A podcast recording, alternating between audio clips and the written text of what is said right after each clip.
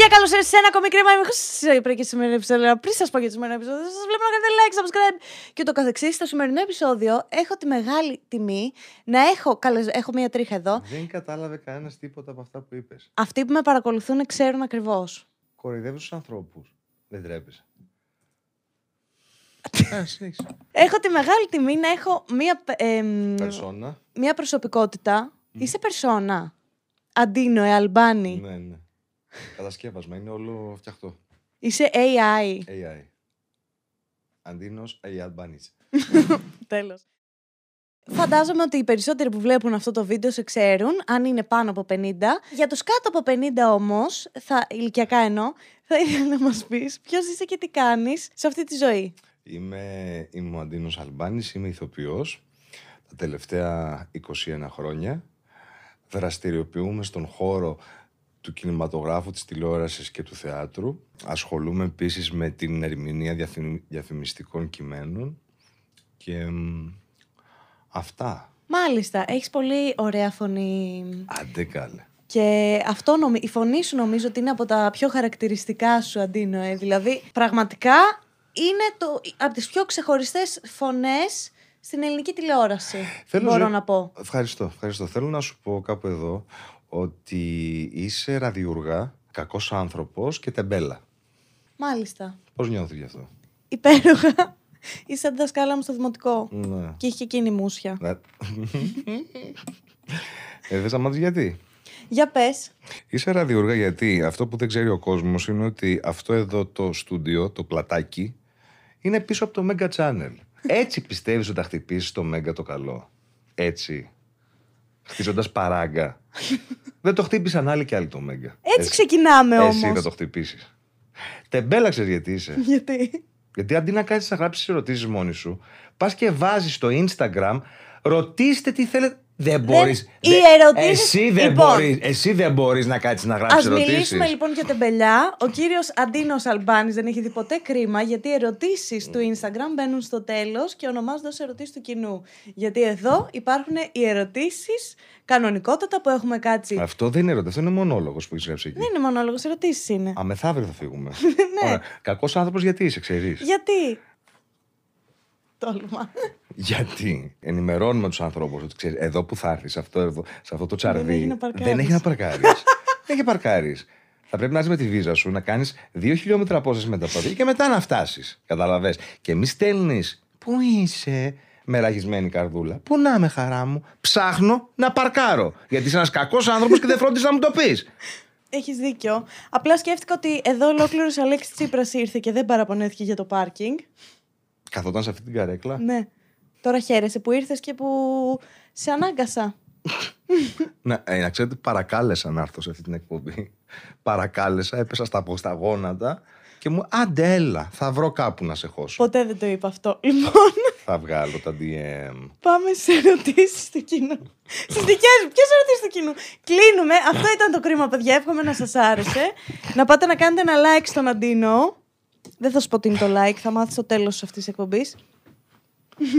λοιπόν. Αντίνοε, είσαι σήμερα στα 30 σου ένας άνθρωπος που έχει κάνει αρκετά πράγματα και στην τηλεόραση και στο θέατρο και γενικότερα στη ζωή του. Θεωρείς ότι έχεις γίνει αυτό που ονειρευόσουν να γίνεις από μικρός; Πιστεύεις θα μου απαντήσεις σοβαρά σε μια ερώτηση. Ας ξεκινήσουμε με το, με το ότι είμαι σήμερα στα 40 μου, όχι στα 30 μου. Το είπα για να σε καλοπιάσω. Μμμ, τι ξέρω τι ήθελα να γίνω. Ξέρω τι θέλω να γίνω. Συγγνώμη, δεν ήξερες, θέλεις- δεν έλεγες μικρός, ξέρω εγώ. Θέλω να γίνω ηθοποιός ή θέλω να... Το θέλω, να- το, ο ηθοποιός είναι μια ιδιότητα, δεν είναι χαρακτηριστικό του ανθρώπου. Είναι ένα, μια ενασχόληση. Ήξερα στα 18 μου ότι θέλω να κάνω αυτή τη δουλειά. Στα 40 μου δεν ξέρω ποια αν θέλω να την κάνω αυτή τη δουλειά. Τίτλος. Ο Αντίνος Αλμπάνης θέλει να φύγει από την τηλεόραση. Ναι. Ερωτηματικό. Απάντηση. Δεν θα χάσει η Βενετιά Βελόνη. Δεν ισχύει αυτό. Καλά, εντάξει. Είσαι από τις πιο χαρακτηριστικές φάτσες ελληνικής Ε, τηλεόραση. καλά, εντάξει. Όλοι φεύγουμε και όλοι ερχόμαστε και ξαναφεύγουμε και ξαναρχόμαστε. Δεν είναι κάτι αυτό. Οπότε, ναι, στα, αυτό που σκεφτόμουν στα 18 μου, στα 40, μια χαρά το κάνω και το κάνω και με πολύ μεγάλη αγάπη και ευτυχία και χαρά. Δεν μου έχουν έρθει πολύ δύσκολα τα πράγματα στη δουλειά. Δεν έχω κάνει περίπατο στη δουλειά. Έχω μοχθήσει πολύ, έχω δουλέψει πολύ.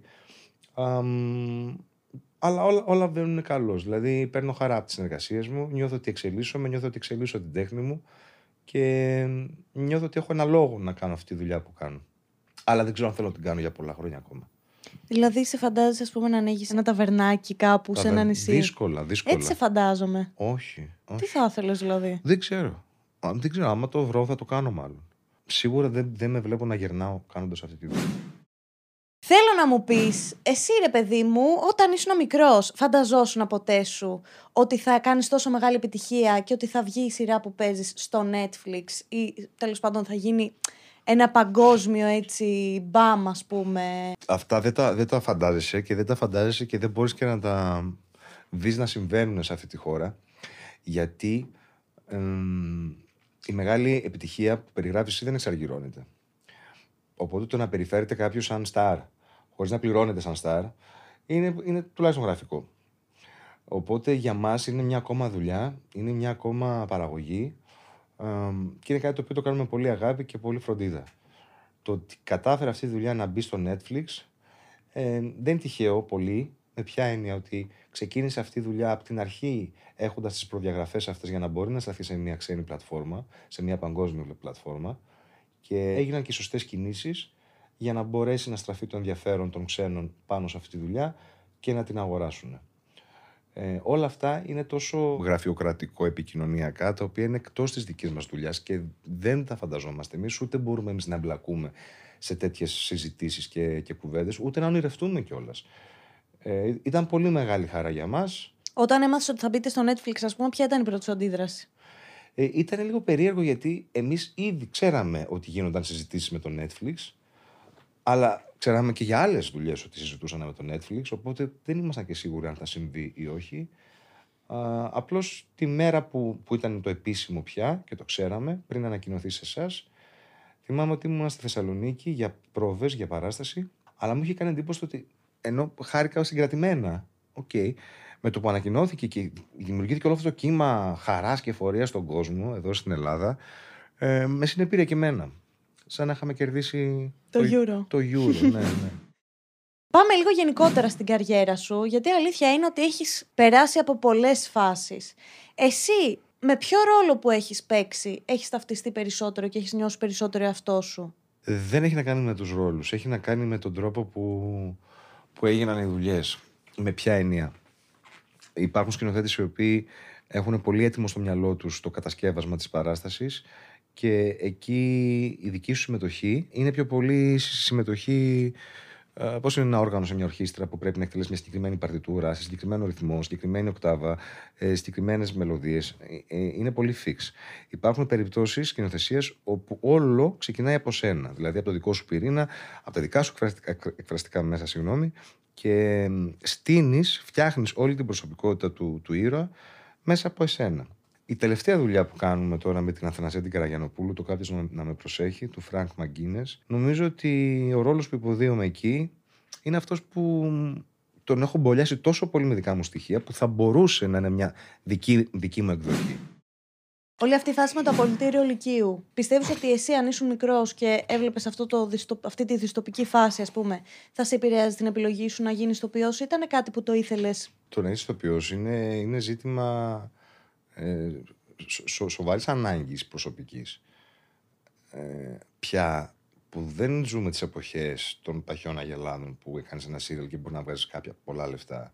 Εσύ τις έχεις ζήσει αυτές τις εποχές; Όχι. Αλήθεια. Ε, γλίστρες, ήμουν η τελευταία ας πούμε, μεγάλη παραγωγή. Πια όσοι μπαίνουν στον χώρο, όσοι αποφασίζουν να ασχοληθούν με την υποκριτική, νομίζω το κάνουν γιατί δεν μπορούν να ζήσουν αλλιώς. Δεν μπορούν να ζήσουν χωρίς αυτή. Οπότε δεν έχει να κάνει με το απολυτήριο λυκείου. Αυτό είναι κάτι το οποίο πρέπει να το συζητάμε και οφείλουμε να το συζητάμε για άλλους λόγους. Αλλά η ανάγκη είναι, είναι η ανάγκη. Δεν μπορείς να την προσπεράσεις την ανάγκη σου. Απλά αυτό δεν θεωρείς ότι μπορεί να αποθαρρύνει κάποια παιδιά που το βλέπουν τώρα, ας πούμε; Μα αυτό σου λέω. Ότι κανένα, κανένα παιδί σήμερα δεν πρέπει να αντιμετωπίζει το χώρο του θεάτρου σαν κάτι το οποίο θα του προσφέρει τα προστοζήν. Γιατί αυτό είναι μια, μια βαριά ουτοπία η οποία θα πρέπει να, να μπει για τα καλά στο μυαλό τους. Θα πρέπει ένα παιδί που μπαίνει σε αυτή τη δουλειά να έχει στο μυαλό του ότι πιθανότατα θα δυσκολευτεί πολύ. Και το Και ποσοστό στη γενιά ανεργίας σας. και το, το ποσοστό ανεργίας στο σωματείο μας είναι εξαιρετικά υψηλό. Είναι τόσο υψηλό που λες, μα καλά, και πόσοι λίγοι δουλεύουν. Γιατί βγαίνουν κάθε χρόνο πάρα πολλοί ηθοποιοί. Πάρα πολλοί ηθοποιοί. Και για να ξεχωρίσεις λιγάκι σε αυτό το χώρο θέλει κάτι πολύ μπαμ, ρε παιδί μου. Εσύ, ας πούμε, πότε, πώς κατάλαβες ότι ξεκίνησες να ξεχωρίζεις. Ε, να ξεχωρίζω. Δεν ξέρω. Ε, γιατί εγώ, ας πούμε, βγήκα, ήμουν από τις τελευταίες γενιές που, που υπήρχαν ακόμα πολλές δουλειές. Άρα, πολλά παιδιά της δικής μου γενιάς, της δικής μου ηλικίας, δούλευαν, είχαν ευκαιρίες. Οπότε δεν μπορώ να πω ότι ξεχώρισα κάπου. Ε, ωστόσο, νο- νομίζω το 2008-2009, όταν η Φρόση Ράλη με επέλεξε για τα άγρια παιδιά για το Mega Channel, ε, που ήταν ο πρώτος μου πρωταγωνιστικός ρόλος στην τηλεόραση και μάλιστα σε ένα κανάλι πολύ σκληροπυρηνικό εκείνα τα χρόνια, που για να γίνεις πρωταγωνιστής σε, σε σειρά του πρέπει να σε περάσουν διαπυρός και σιδήρου. Οπότε νομίζω εκείνη τη χρονιά ήταν που κάπως η βιομηχανία α, με κοίταξε λίγο καλύτερα και είπα «Α, ναι, οκ, ο Αντίνοος μπορεί να κάνει αυτό». Σε βοήθησε γενικά όλη αυτή η κατάσταση που πέρασες; Έχει τελειώσει αυτή η κατάσταση με τον καρκίνο; Τελείως; Σε βοήθησε στο να παίξεις καλύτερα το ρόλο; το ότι έχω πια τόσο πολύ μεγάλη εξοικείωση με τους χώρους υγείας, με τα νοσοκομεία, τις κλινικές, τους γιατρούς κλπ. Εμ, κάπως νιώθω οικεία σε ένα πε- περιβάλλον τέτοιο, με στηθοσκόπια, με κρεβάτια, με ρόμπες, ξέρεις, μου είναι, μου είναι πολύ οικείο Ναι. πια, γιατί έχω περάσει πάρα, πολύ, πάρα πολλές ώρες από τη ζωή μου. Έχω κάνει αγροτικό πια στα νοσοκομεία. Οπότε Άρα αντιμετώπισες και όλη τη φρίκη των ελληνικών νοσοκομείων ή έπε- ήσουν τυχερός; Δεν μπορώ να πω ότι αντιμετώπισα φρίκη. Σίγουρα στα, στα δημόσια νοσοκομεία καταλαβαίνεις ότι υπάρχει μια δισκαμψία. Αλλά συγκριτικά με άλλες περιπτώσεις μπορώ να πω ότι είμαστε καλά. Η, η μοναδική στιγμή που δυσκολεύτηκα και δυσκολεύτηκα, ζορίστηκα πολύ και ψυχολογικά ήταν στην πανδημία που είχε φρακάρει πια το σύστημα υγείας και έπρεπε να πάω να κάνω τις προγραμματισμένες μου εξετάσεις και δεν υπήρχαν διαθέσιμα ραντεβού. Και εκεί τι κάνεις ας πούμε; Ε, Υπομονή. Σκέψου να ήσουν σε θεραπεία, να ήσουν σε σχήμα θεραπευτικό και να μην έβρισκες ραντεβού να κάνεις. Δηλαδή είναι πιο βαρύ. Ε, εκεί πες, άντε, λες να κάνω υπομονή ένα-δύο μήνες, τρεις μήνες. Θα το δούμε σε τρεις μήνες. Εσύ όμως ήσουν γενικότερα πολύ θετικό σε όλη αυτή τη φάση που πέρασες. Ε, δεν είχα άλλη επιλογή. Είναι, είναι, είναι, είναι θέμα επιλογής. Είναι θέμα επιλογής. Ή που θα πεις, ε, σηκώνω το κεφάλι και πάω, ε, ή που θα κάτσεις στον καναπέ σου και θα περιμένεις το τέλος. Και εγώ δεν ήθελα να τελειώσει. Δεν θέλω. Ξέρεις, με- νιώθω ακόμα. με- είμαι γριά. Είμαι 40, αλλά θέλω ακόμα να ζήσω κι άλλο. Θέλω να ζήσω όρθιος, δεν θέλω να ζήσω καθιστός. Υπήρξε στιγμή όμως που φοβήθηκες ότι δεν πάει ας πούμε το πράγμα; Ε, στην αρχή, βέβαια. Α- Αυτό το οποίο σε ζορίζει δεν είναι η ασθένεια αυτή καθ' αυτή. Είναι οι παρενέργειες από τις θεραπείες που κάνεις. Ναι, αυτό το έχω ακούσει. Και φτάνεις σε ένα σημείο τέτοιο που μπορεί να έχει έρθει η μέρα να πας για, για ακτινοβολία ή για χημειοθεραπεία και να λες Όχι, δεν, σ- δεν πάω. Δεν πάω.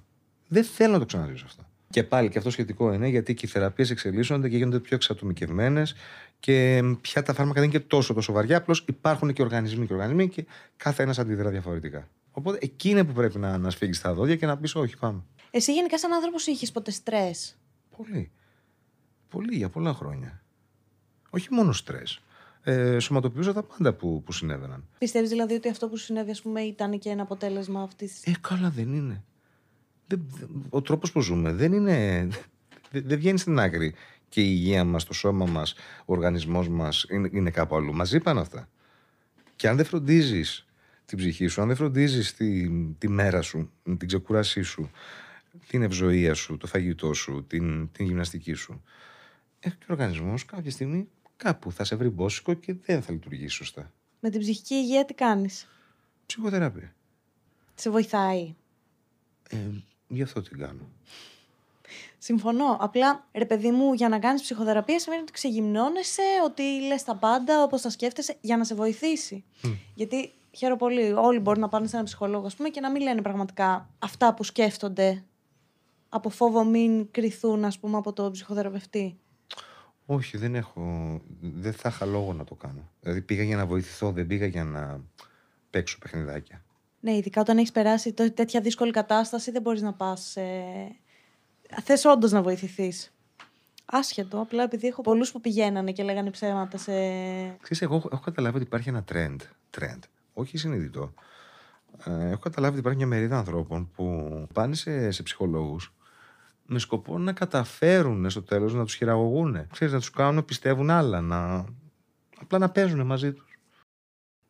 Και ρε φίλε, αυτά τα λεφτά που δίνεις κάθε εβδομάδα δώσε σε κάποιον που το έχει ανάγκη. Ή πήγαινε, παίξει μια παράσταση.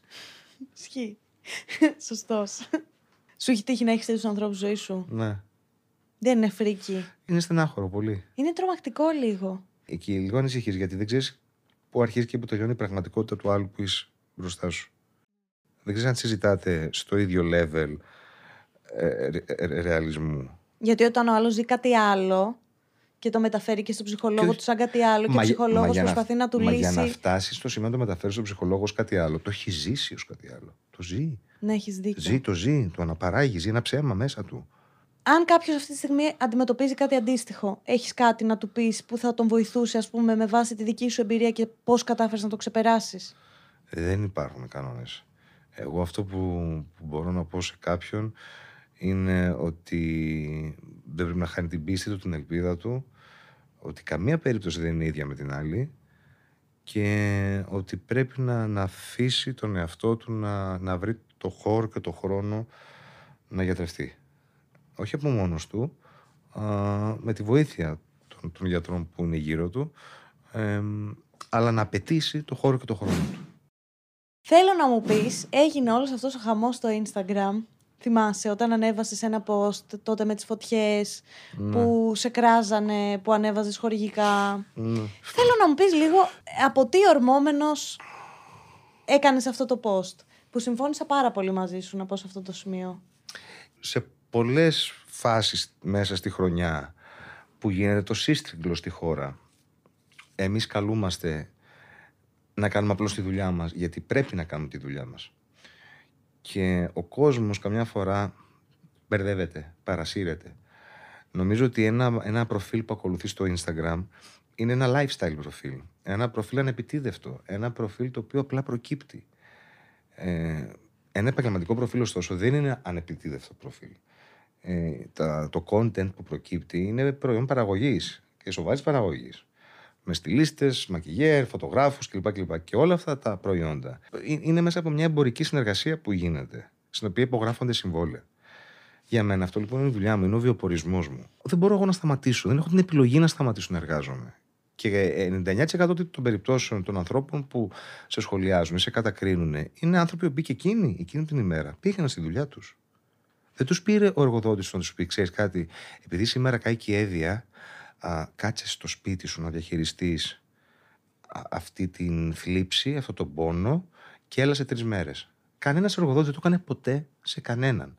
Άρα λοιπόν εσύ που απαιτείς από εμένα να σταματήσω να, εργαστώ, να εργάζομαι, εσύ συνεχίζεις να εργάζεσαι. Είναι δουλειά. Αν θες να κρίνεις τη δουλειά μου, να κάνουμε αυτή την κουβέντα. Αλλά μη με κρίνεις για το ότι εργάζομαι τη στιγμή που και εσύ εργάζεσαι. Και οι δύο εργαζόμαστε και εργαζόμαστε για να βιοποριστούμε. Για να επιβιώσουμε. Είναι δουλειά, δεν είναι κάτι άλλο. Είναι δουλειά.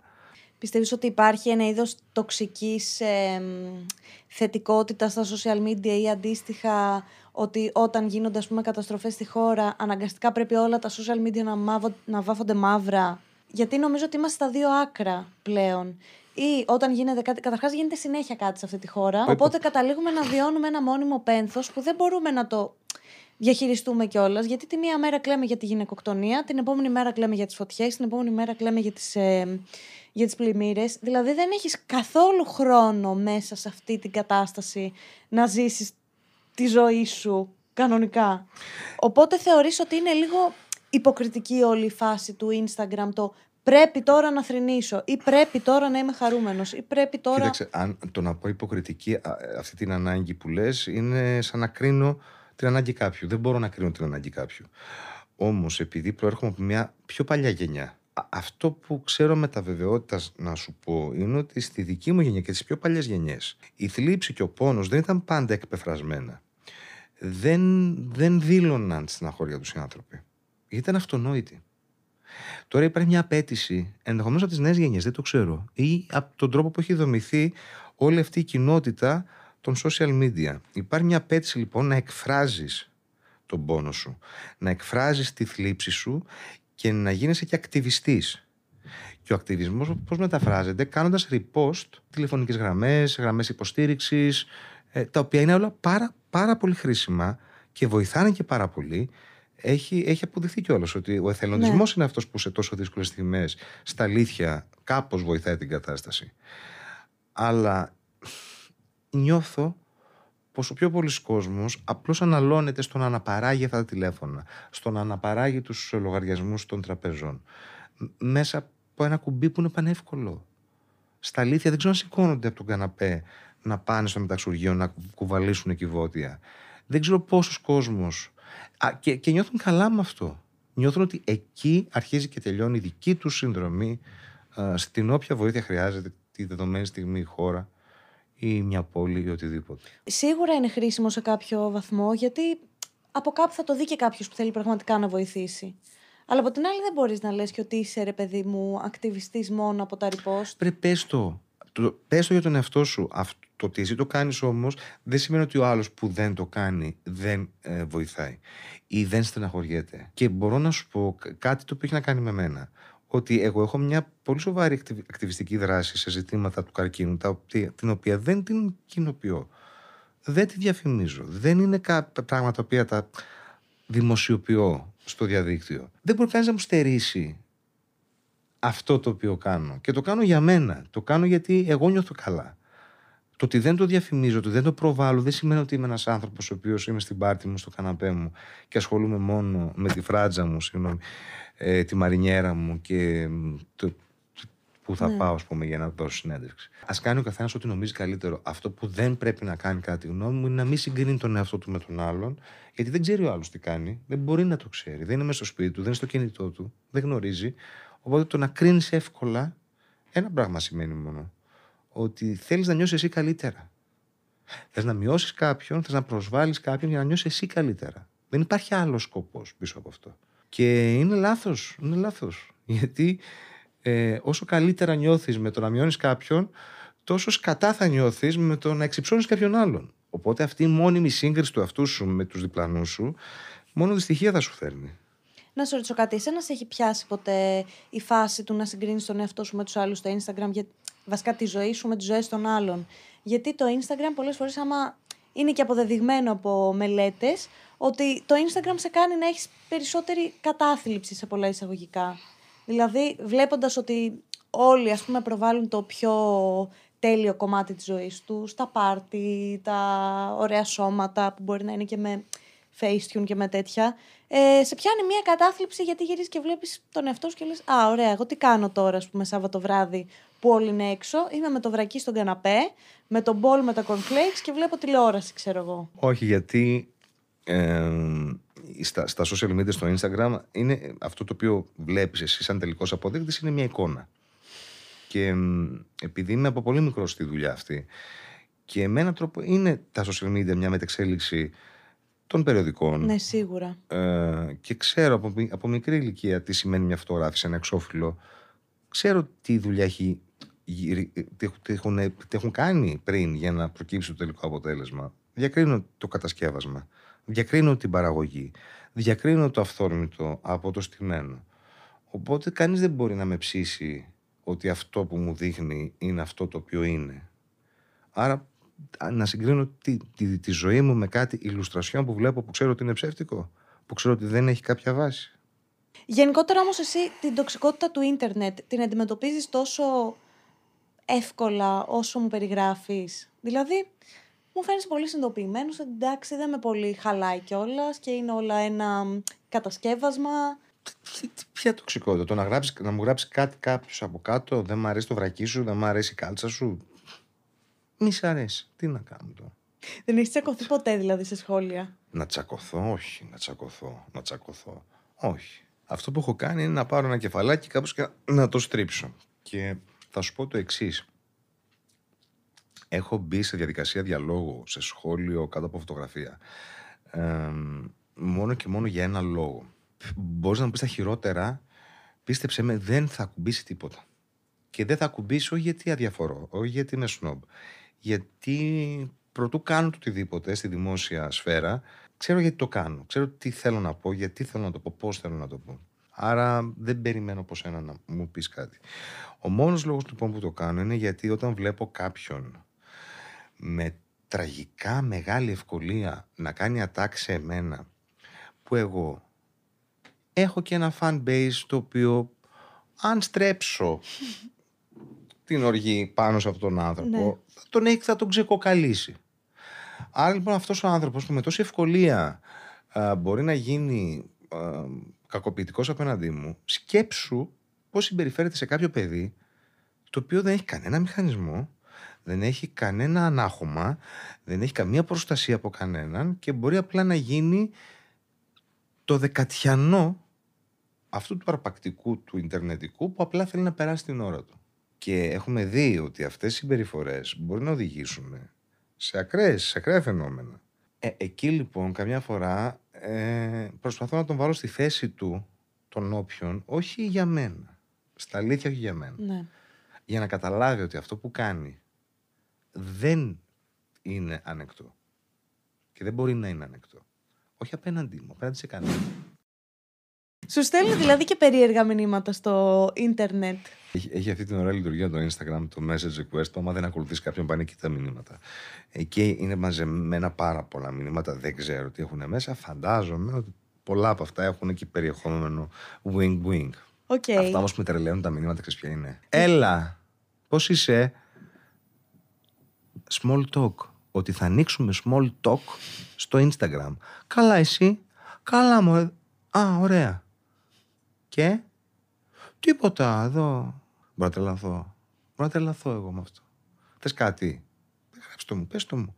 Ζήτα το μου. Το χειρότερο πράγμα που σου έχουν στείλει και το έχεις ανοίξει τι ήτανε; Γι, γυμνό, ξέρω εγώ, γυμνό. Αυτό είναι το χειρότερο. Φανταζόμουν ότι μπορεί να σου έχουν στείλει τύπου κάποια παρανοϊκή θαυμάστρια, κάτι του τύπου είμαι κάτω από το σπίτι σου. Καλά, καλά, έχω να σου πω. Μου στέλνει κάποια στιγμή μια κοπέλα ένα μήνυμα, ένα κατεβατό, το οποίο είναι ένα, ένα καταθλιπτικό λογίδριο, στο οποίο υπονοείται αυτοκτονία.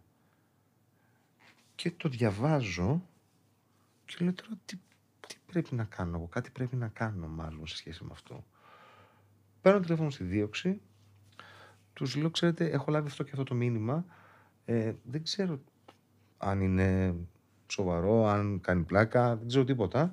Ε, μου λένε στείλτε μας τα screenshot να τα αξιολογήσουμε και θα αναλάβουμε εμείς. Του στέλνω λοιπόν τα screenshot, περνάει μία εβδομάδα, δέκα μέρες, δύο εβδομάδες και λαμβάνω μήνυμα από την ίδια κοπέλα και μου γράφει «Α, σε ευχαριστώ πάρα πολύ για αυτό που έκανες. Α, έχασα εξαιτίας σου τη δουλειά μου. Α, ήρθαν και με μαζέψανε και με κλείσανε σε κλινική και εγώ αυτά που σου έγραφα δεν τα εννοούσα. Αλλά τέλος πάντων, μας εσύ έτσι θα ορίσεις σωστό να αντιδράσεις ό,τι πιστεύεις. Απλώ να ξέρει ότι έχασα τη δουλειά μου εξαιτίας σου. Μα εσύ που φταίεις όλο αυτό, εσύ απλά προσπάθησε να τη βοηθήσεις σε ερωτηματικό. Το ότι εσύ, καλό μου κορίτσι, επέλεξες να τραβήξεις την προσοχή μου με αυτόν τον τρόπο. Ναι, δεν είναι και κά- πολύ κά- υγιές. κάτι δείχνει για σένα. Ναι. Οπότε σε κάθε περίπτωση, ίσως και να έχει ένα νόημα αυτός ο έγκλεισμος εκεί που σε πήγανε. Θέλω να μου πεις τι θεωρείς red flag σε έναν άνθρωπο, όχι απαραίτητα ε, σε σχέση, σε έναν άνθρωπο γενικότερα. Καλά, παίζει πολύ μεγάλο ρόλο το πώς συμπεριφέρονται οι άνθρωποι σε, σε ανθρώπους που είναι σε πόστα ε, κυρίως εξυπηρέτησης. Ναι. Α, δηλαδή, αν δω κάποιον να μιλάει άσχημα σε έναν σερβιτόρο, ας πούμε, ή σε έναν ρεσεψιονίστ, ε, ή οπουδήποτε, σαν υπάλληλο, εκεί για μένα είναι red flag αυτό. Να σου ρωτήσω κάτι, γιατί πιστεύεις όμως ότι μπορεί να το κάνει κάποιος αυτό; Νομίζω ότι είναι πολύ λόγοι. Στο χώρο σου συμβαίνει αυτό γενικότερα. Το να υπάρχουν αγενείς άνθρωποι. Ναι. ναι. Ναι. Μ, Όχι, μ, σπανίως μεταξύ ηθοποιών. Κυρίως στους σκηνοθέτες. Κοίτα να δεις, δεν το περίμενα. Ε, Και πίστευα ότι αυτός ο χώρος είναι τόσο καθαρός και αγνός. Ένα με καθαρός είναι. Απλώς υπάρχουν και άνθρωποι λίγο ταλαιπωρημένοι οι οποίοι νομίζουν ότι μέσα από αυτή την οδό μπορούν να, να βγάλουν κάτι καλό από σένα. Πήγε στα ΕΜΗ. Ναι. Πώς ήτανε; Ε, είχε ενδιαφέρον. Είχε ενδιαφέρον. Είχε πολύ ενδιαφέρον γιατί μ, δεν ήταν ένα π- παράρτημα εκδήλωσης, ήταν η εκδήλωση που γινόταν στην Αθήνα. Ε, πολύ λαμπερή διοργάνωση, πολύ όμορφη. Νιώθεις ξαφνικά ότι η χώρα σου είναι και αυτή κομμάτι μιας παγκόσμιας αγοράς. Ήταν, ήταν βέβαια και εκείνη η δύσκολη νύχτα που πνίγηκε η Ελλάδα, που δεν, δεν το ξέραμε. Δηλαδή, απλά Ναι, ήμασταν λογικό. μέσα στο Ζάπιο, έβρεχε καταρακτοδός και απλά την άλλη μέρα ξυπνήσαμε και μάθαμε μετά του Βόλου. Να Πολύ σε ρωτήσω λαμπερά. κάτι. Εσένα, πώς επηρεάζει όλη αυτή η κατάσταση γενικότερα στην Ελλάδα, ειδικά φέτος δηλαδή, οι καταστροφές είναι συνεχόμενες. Έχεις βρει τρόπο, ας πούμε, να, το, να αποσυμπιεστείς κάπως; Γιατί πραγματικά, αν τα αφήσεις όλα αυτά να σε πάρουν από κάτω, τελείωσε, πιστεύω. Θα σου πω κάτι που όμως δεν ξέρω αν είναι υγιές και σωστό. Α, αλλά μάλλον ειν- είναι σε τόσο μεγάλο πανικό η, η ψυχοσύνθεσή μου που είναι αντανακλαστική η λειτουργία. Πια ο- οτιδήποτε συμβαίνει στη χώρα, από το μικρότερο στο μεγαλύτερο, με οδηγεί στο να στρέφω το βλέμμα μου αλλού από τις ειδήσεις. Δεν θα μπω στα social media, δεν θα μπω να διαβάσω ειδήσεις, δεν θα συμμετέχω σε συζητήσεις ιντερνετικές, δεν θα μπω στο Twitter, δεν, θα, δεν, δεν διαβάζω.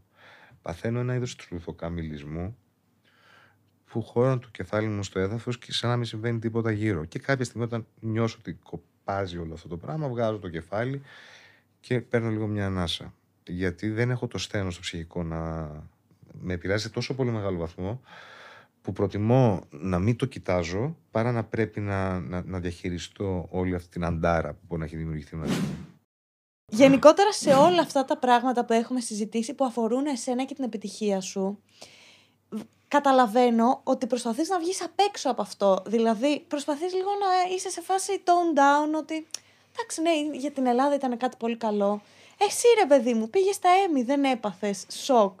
Ρε Καρδουλά μου, πήγα στα Έμι σαν καλεσμένος μιας διοργάνωσης. Δεν πήγα στα Έμι σαν Ναι. υποψήφιος για κάποιο βραβείο. Το καταλαβαίνω, Τι αλλά σοκ να πάθω. δεν κοίταξες γύρω σου και είπες wow, ας πούμε, είμαι εδώ. Όχι μου, ρε, εσύ. Δεν, δεν ξέρω. Δεν, δεν, Δεν σε ενθουσιάζει δεν, κάτι. δεν ενθουσιάζομαι. Τι δεν σε ενθουσιάζομαι. ενθουσιάζει; Η δουλειά μου. Ναι. Η δουλειά μου και ο αντίκτυπος της δουλειάς μου. Τώρα τα, όλα τα άλλα. Είναι να έχουμε να λέμε. Η δουλειά μου δεν είναι ούτε να βάζω το ταξίδι και να πηγαίνω να στείνομαι ένα ποζάρ. Δεν, δεν είναι, η δουλειά μου είναι να, να παίζω. Εκεί μπορώ να σου πω ότι από εκεί παίρνω τη χαρά, όχι από όλα τα υπόλοιπα. Ωραία. Ποια θεωρείς λοιπόν ότι είναι η πιο ενθουσιώδη στιγμή στην καριέρα σου, εκεί που πάθες ας πούμε τρελό τσότσο. Ξέρεις τι, θυμάμαι όταν, όταν κάναμε μια ταινία πριν μερικά χρόνια ε, με τον Γιάννης Στάνκογλου και τη Βίκη την Παπαδοπούλου, το Ταγκό των Χριστουγέννων. ε, μια εμβληματική ταινία, γιατί πολύ παίζεται ωραία ταινία. κάθε Χριστούγεννα, σαν το μόνο στο σπίτι. Την ημέρα της πρεμιέρας λοιπόν ήταν, από τις, α- ήταν τα τελευταία μεγάλα χρόνια της, αυ- της αυθονίας και υπ- υπήρχαν χρήματα ακόμα από τις τελευταίες πολύ μεγάλες παραγωγές της Village και στην πρεμιέρα είχαν κλείσει μια πολύ μεγάλη αίθουσα στο Μέγαρο Μουσικής Αθηνών όπου υπήρχε ζωντανή ορχήστρα και έπαιζε τη μουσική της ταινίας παράλληλα με την προβολή. Δηλαδή η μουσική της ταινίας δεν ακουγόταν από την Τέλειο. ταινία, αλλά ήταν κάτω η ορχήστρα, έβλεπες τους μουσικούς να παίζουν τη μουσική της ταινίας. Ήταν ρε παιδάκι μου πολύ μαγική αυτή τη στιγμή. Ήταν υπέροχη στιγμή. Η χειρότερη σου στιγμή που πιστεύεις υποκριτικά ας πούμε; Καλά, σε, πο- σε πολλές δουλειές. Μπορώ να σου πω ότι με είδα εκ των υστέρων και δεν μου άρεσα. Ή δεν μου άρεσε το αποτέλεσμα της δουλειάς. Ή μου φάνηκε πρόχειρο. Και κυρίως τηλεοπτικές. Ναι. Γιατί δεν δίνονται χρήματα στην, στη μυθοπλασία. Όσο και να λέμε ότι η τηλεόραση στηρίζει τη μυθοπλασία, μπουρδες. Καμία μυθοπλασία δεν στηρίζει. Για τα κανάλια ήταν, είναι και θα είναι πάρεργο η μυθοπλασία. Εκτός ελαχίστων εξαιρέσεων. Ε, και αυτό προκύπτει από το budget που είναι διαθέσιμο για τα serial. Όταν δίνεις 20, 30, 50, 100.000 ευρώ budget, μην περιμένεις να κάνεις καλή δουλειά. Δεν γίνεται. Ναι, ποιος να πρωτοφάει από αυτά τα λεφτά; Δεν γίνεται. Δεν γίνεται. Πρακτικά δεν βγαίνει. Δεν γίνεται. Ναι. Γιατί ο κόσμος δεν καταλαβαίνει ότι πίσω από μία σειρά δεν είναι ένας κάμεραμαν, μία μακιγιέζ και ηθοποιοί που είναι μπροστά. Στο Ναι. Μαέστρο γυρίζουμε 14 μέρες το κάθε επεισόδιο. Ο μέσος όρος γυρισμάτων σε μια ελληνική παραγωγή για ένα σύριαλ είναι 2 με 4 ημέρες το επεισόδιο. Καταλαβαίνεις ότι η διαφορά είναι τεράστια. Τα ξεπετάνε ουσιαστικά. Δεν έχουν, δεν έχουν τα λεφτά να το κάνουν. Ό,τι προλάβουμε. Μία λήψη, δύο το πολύ. Ό,τι παιδιά έγινε, έχει καλό. Δεν έγινε, δεν πειράζει. Άρα πρέπει οπωσδήποτε να είσαι καλός στη, στη λήψη, Να ας και πούμε. πάλι δεν, είναι- δεν εξαρτάται και από σένα. Έχει τύχει να παίζω σε σκηνή σε σειρά που σκόντα, σκόνταψα την ώρα της λήψης. Σκόντα. Ανθρώπινο είναι. Θα μπορείς να σκοντάψεις. Και κρατήσαν αυτή τη λήψη. Και βλέπεις τον πρωταγωνιστή και να, να σου πέφτει. Να μην δικαιολογείται από το σενάριο κάπως. Απλά να το βλέπεις να τσακίζεται. Σου έχουν συμβεί πολλά τέτοια. Ε, μόνο διάφορα χαριτωμένα τόσα χρόνια. Μου έχει τύχει σε γύρισμα να κάνουμε μια σκηνή μιας δεξίωσης και με έχει βάλει η σκηνοθέτης να τσιμπολογάω από ένα μπουφέ όπου ήταν μεγάλη σκηνή. Θέλω να πω, όλη μέρα γυρίζαν αυτή τη σκηνή γιατί ήταν πάρα πολλά άτομα, γιορτή και καλά αυτά. Που σημαίνει ότι εγώ επί 8 ώρες τσιμπολόγαγα από ένα μπουφέ. Όχι επειδή πίνουσα, επειδή ε, με βάζανε να τρώω. Και κάποια στιγμή στο τέλος έρχεται ο, ο φροντιστής και μου λέει: ε, ε, τι, μην, μην, μην, μην τρως, μην τρως, μην τρως. Του λέω, Τι, μην- τι να τρώω. Μην τα τρως, μου λέει αυτά. Όχι, του λέω, η σκηνοθέτης μου είπε. Τι σου είπα, μου λέει, τα είναι ψεκασμένα μελάκια να φαίνονται φρέσκα. Παίζεις να είχα φάει ένα μπουκάλι τάφτ εκείνη τη μέρα. Πώς δεν ήμουν έτσι; Υπάρχει κάτι στη ζωή σου που δεν θα ξανά έκανες ποτέ; Δεν θα ξαναπήγαινα στο σούπερ μάρκετ τελεία. Δεν πηγαίνω στο σούπερ μάρκετ. Τι, ναι. γιατί δεν πηγαίνει σούπερ μάρκετ. Ε, μέχρι και το 2010, 9-8, μ' άρεσε πάρα πολύ το σούπερ μάρκετ. Και εγώ πεθαίνω για το σούπερ μάρκετ. Πάρα πολύ μ' άρεσε το σούπερ μάρκετ. Να πάω μέσα, κάνω τη βόλτα μου να κοιτάξω καινούργια label, αυτά, ξέρεις, να πάρω χίλια πράγματα που μου ήταν παντελώς άχρηστα.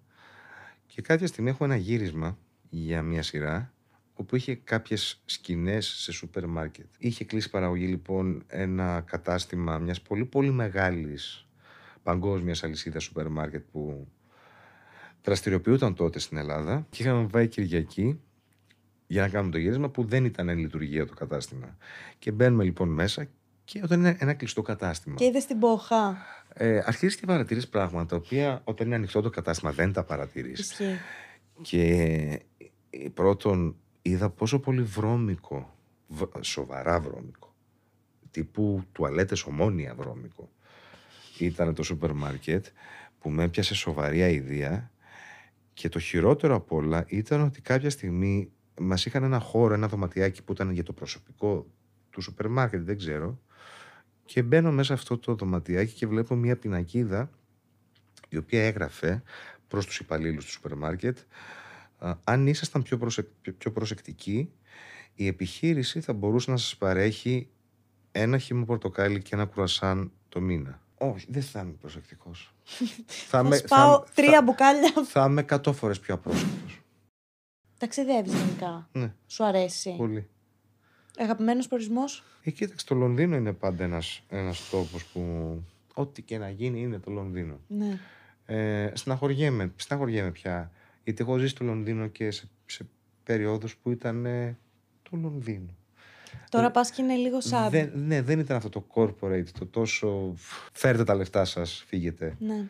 Ε, τόσο ακριβό που να, να μην υπάρχει πια μια μέτζο κατάσταση να πεις ότι θα πάει λίγο η νεολαία να μπορεί να κάνει spending εκεί.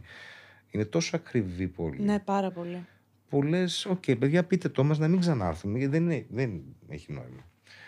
Αλλά επειδή είναι εκεί η βαριά βιομηχανία η ευρωπαϊκή του θεάτρου, Βλέπεις να φανταστώ παραστάσεις. Ναι. Πηγαίνεις και βλέπεις παραστάσεις. ναι, Ή- ήδη έχω κλείσει, ας πούμε, το χειμώνα. Τι θα δεις; Δεν θα σου πω. Γιατί; Γιατί αυτό που θα δω, θέλω να το φέρω και εδώ. Εντάξει, οκ, μην μου πεις. Καταλαβαίνω. Πιστεύεις στην τύχη; Ό- όχι με την έννοια που το λες. Πιστεύω στην πολλή δουλειά και πιστεύω σε εκείνο το, το μαγικό timing που θα σε βρει όταν θα είσαι έτοιμος, δουλεμένος. Σου έχει συμβεί αυτό; Ναι. Μ, Και το βλέπω να συμβαίνει, μόνο έτσι λειτουργεί. Θέλω να πω ότι δεν μπορεί να έχεις στο μυαλό σου κάτι για το οποίο να μην δουλεύεις και απλά να έρθει η τύχη από μόνη της και να σε βρει και να σε βάλει σε αυτό το κάτι. Ναι. Και ακόμα και αν έρθει και σε βρει και σε βάλει, θα μείνεις για πάρα πολύ λίγο γιατί δεν έχεις την επάρκεια που πρέπει να έχεις για να κάνεις αυτό το κάτι. Ωραία, πάμε λοιπόν σε ερωτήσεις που έχει κάνει το κοινό για σένα. Έχει αλλάξει ο τρόπος που βλέπεις θεατρικές παραστάσεις ως θεατής; Μπορείς να τις παρακολουθήσει ως θεατής; Δύσκολο πολύ. Ζορίζομαι πολύ, πιέζομαι πάρα πολύ. Να μπω σε αυτό το mode και να δω αυτή τη δουλειά σαν θεατής. Αλλά νομίζω ότι συμβαίνει με όλους τους επαγγελματίες αυτό. Και μια μαγείρισε, άμα πάει κάπου να φάει, το φαγητό που θα τη σερβίρουνε Είναι μια αντανακλαστική αντίδραση να το μελετήσει, να το κοιτάξεις και να το κρίνει υπό άλλο πρίσμα. Μια μοδίστα όταν θα πάει να αγοράσει ένα ρούχο από ένα κατάστημα, ε, θα δει αν το στρίφωμα δεν είναι καλό, θα το δει. Αν το Ναι. πατρόν δεν είναι καλό, θα το δει. Ποια είναι η αγαπημένη σου παιδική ανάμνηση; Καλοκαίρια στη Λίμνο, να σκάβει ο πατέρας μου του καρπούζια στην άμμο για να μείνουν δροσερά, να μην ζεσταθούν.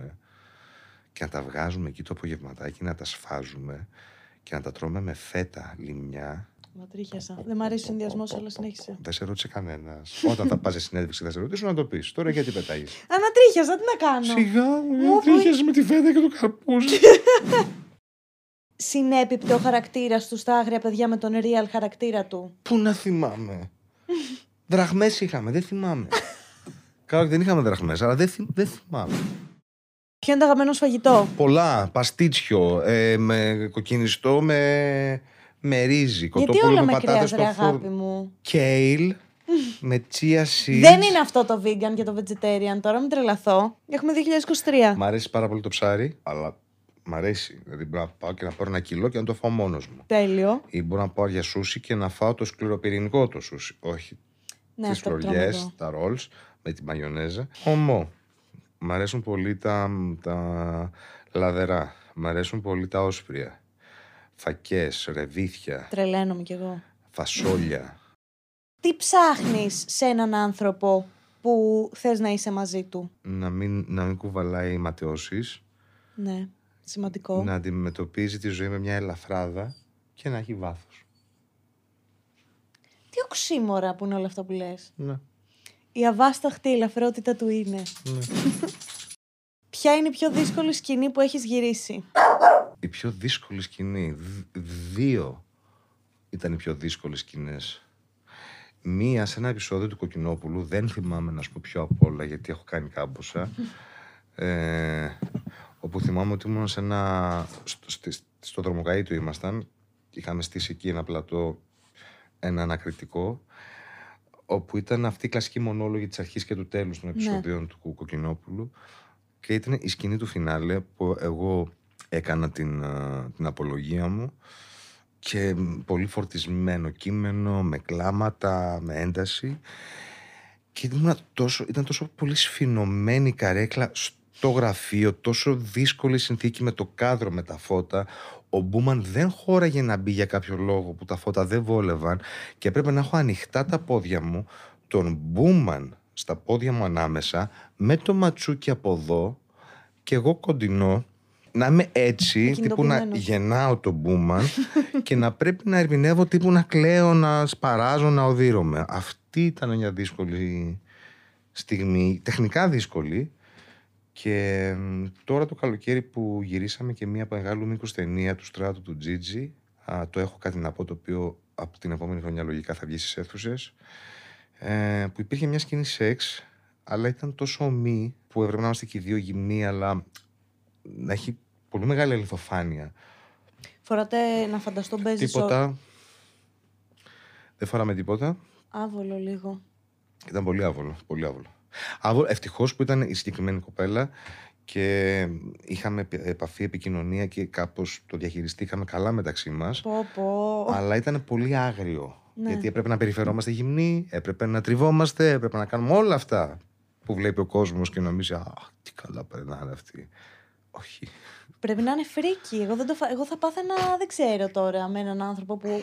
Είναι δύσκολο. Και μπροστά σε Απλώς- κάμερες. απλώς ξέρεις τι, όταν, όταν, για μένα, ότι- όταν έχω δίπλα την κοπέλα η οποία έχει χίλιους λόγους πιο πολλούς από εμένα να νιώθει άβολα, κάπως λίγο, λέω εντάξει, τώρα πρέπει να κάνουμε focus στην κοπέλα, να την προφυλάξουμε, να την προστατεύσουμε, να, να, να. Ναι. Οπότε φεύγει λίγο το μυαλό μου, αλλά δεν πάει να είναι μια άγρια και σκληρή στιγμή. Ναι, αλλά δεν φοβάσαι, ρε παιδί μου, μη σε αυτή τη φάση συμβεί κάτι.